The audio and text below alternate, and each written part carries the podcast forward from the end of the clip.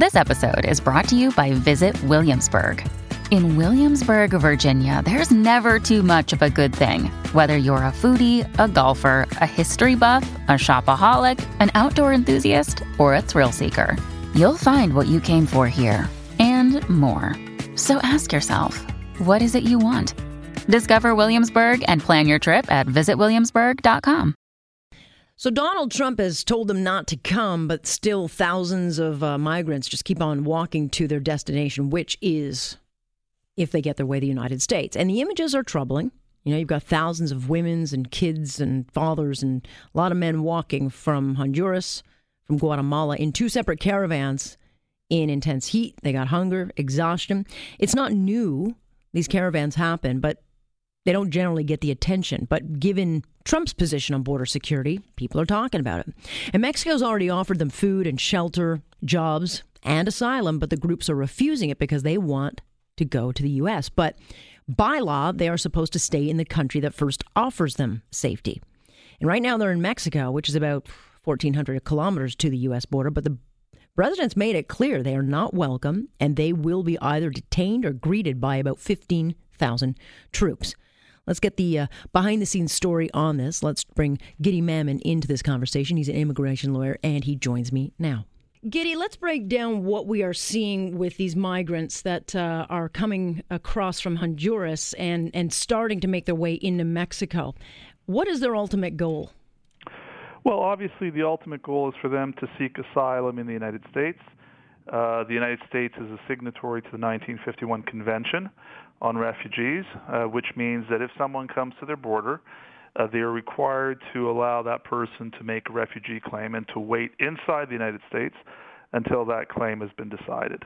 Yeah, and this is a real lightning rod um, in the United States because if you total, because there's two caravans, as I understand, two different groups that are, are trying to get their way to the United States, even though they have been offered, as I understand, asylum um, or you know living in Mexico.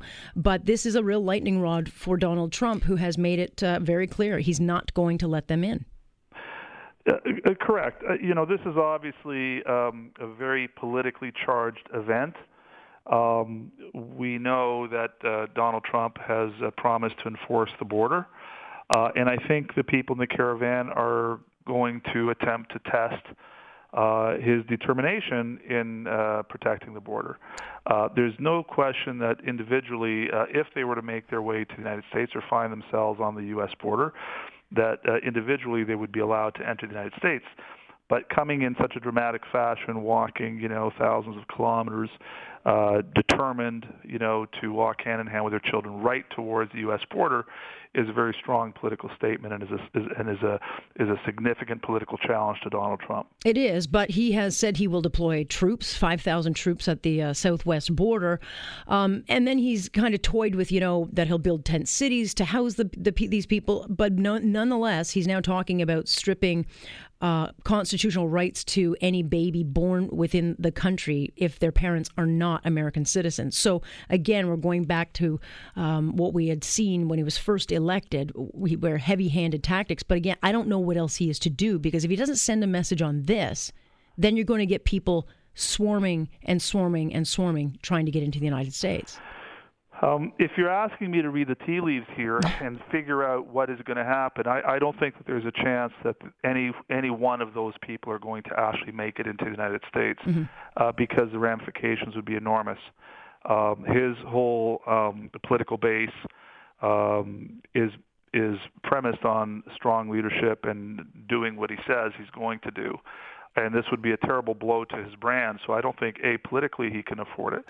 Secondly, um, while the United States is going to have, you know, about five to seven thousand uh, military personnel on the border, it's unclear whether they're actually going to be needed because there's Mexico there. And as you said, uh, they have the right to make a refugee claim in Mexico. In fact, Mexico is begging them to make a refugee claim in Mexico. And the reason why is because they've just negotiated a deal with the United States, a free trade agreement, and they have to be friendly with the United States. They understand if you're not friendly with the United yeah. States, bad things happen. And I have a feeling that it's going to be Mexico that ultimately is going to stop uh, this caravan from reaching uh, the United States. Um, and I think if they do that, they will be rewarded. And I think if they don't do that, there will be significant consequences because nobody wants to see whether in the White House they're on the Democratic side or the Republican side of the political spectrum in the United States. Nobody really wants to see uh, armed uh, U.S. soldiers stopping, you know, hungry, yeah. um, you know, children, families, uh, you know, uh, at, at the border. It's uh, the optics are terrible. Uh, They're terrible, but at the same time, I mean, what what is he to do? If if you have either a secure border or you don't, and if you let this group in, come in, there will be more following behind it. So, you know, it is terrible to see the women and children. He has said not all of these people are are you know the people that you think they are. Is he right in that? Are there people in this in these groups that should not be there that are a security risk? Uh, of course, I have no idea. Um, I would imagine there are a lot of those people may have criminal records. Uh, some of those records may uh, disqualify them from refugee protection. I, obviously, I don't have evidence of that, but if you take any sample of three or four or five or six thousand random people, some of them will have criminal records. There's the suggestion that there's people from the Middle East, you know, unsavory people mm-hmm. who might be security threats. Maybe, maybe not. I haven't seen any evidence one way or the other. Uh, but I don't really think that's the issue. I don't really think the issue is whether they, these are all very nice people mm-hmm. or whether they all are very bad people. The question is, is the United States entitled to secure borders? Is there a border? Is the United States uh, entitled to say you can come in but you cannot? Um, if, uh, as you were suggesting before, this caravan of whatever thousands of people gets through, uh, what is going to happen uh, the next morning? Yeah. There's going to be another caravan right. of 10 times the size making its way, and you're now going to need 50,000, um, you know, uh, soldiers instead of 5,000. So, um, you know, uh, we have to really understand that we have to balance two concepts. Every country has the right to secure borders, and to be uh, selective in who they allow in and who they say no to. Canada has that right. Every country has that right. And on the other hand, our commitments on the 1951 Convention, which by the way is now hopelessly outdated, yep. and which says that anybody who appears on your shore on your border, you've got to let them in. And if it takes you years to get through them all, that's your problem. You'll have to, you know, accommodate them somehow. Uh, not too many countries are into that model anymore and um, until until we have a better convention, um, this is the one that we're stuck with. And unfortunately, the United States, if this caravan reaches the United States mm-hmm. legally, Donald Trump has to consider every single asylum claim that's made at that border, and they have the right to remain in the United States until that uh, is uh, decided. And oh. and what about and given Canada is part of the three-way trade deal, would there be a possibility that the caravan then can can seek asylum here? Oh well, of course, because as you can see, what's happening right now, we're not we're not uh, enforcing our border at all. Uh, people coming from any country from the United States are entitled to just cross the border and remain in Canada and make a refugee claim. First of all, they have the option to make it in Mexico. They turn it down. Yeah. Uh, if they're admitted into the United States and allowed to make an asylum claim there, uh, that would be terrific for them, but they would probably have a better chance of succeeding if they made uh, their way into Canada. So, um, and and our our government right now is, doesn't seem to to see it as a priority to enforce the border. Um, maybe it will change if the numbers grow uh, uh, significantly. But right now, if you come to the border at uh, at Roxham Road, you know you just see them walking through. Nobody tries to stop them. Uh, so uh, it, it, certainly there could be a spillover.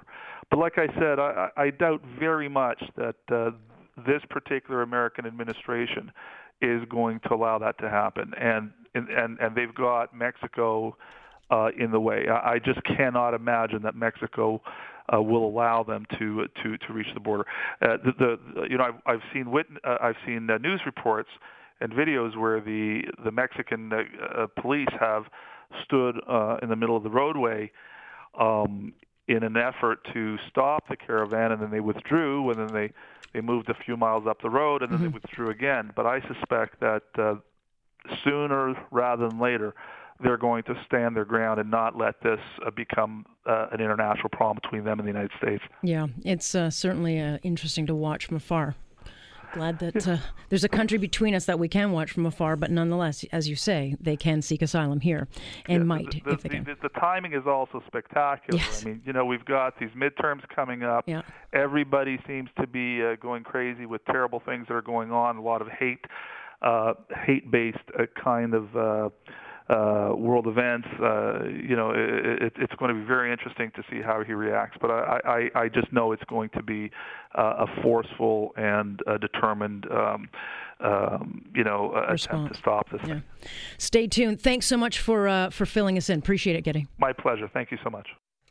That is Guidy Mamann joining us today, and that issue's getting big and it's getting ugly, and we'll see where it goes. But what what is he to do? You know, he can he can use nicer words certainly, but when thousands of people are coming to your border, you either have a secure border or you don't. And if they're looking for safety and Mexico's offering it, that's where they're supposed to go. This issue's not going away, so we'll continue talking about it. You're on point. I'm Alex Pearson. This is Global News Radio.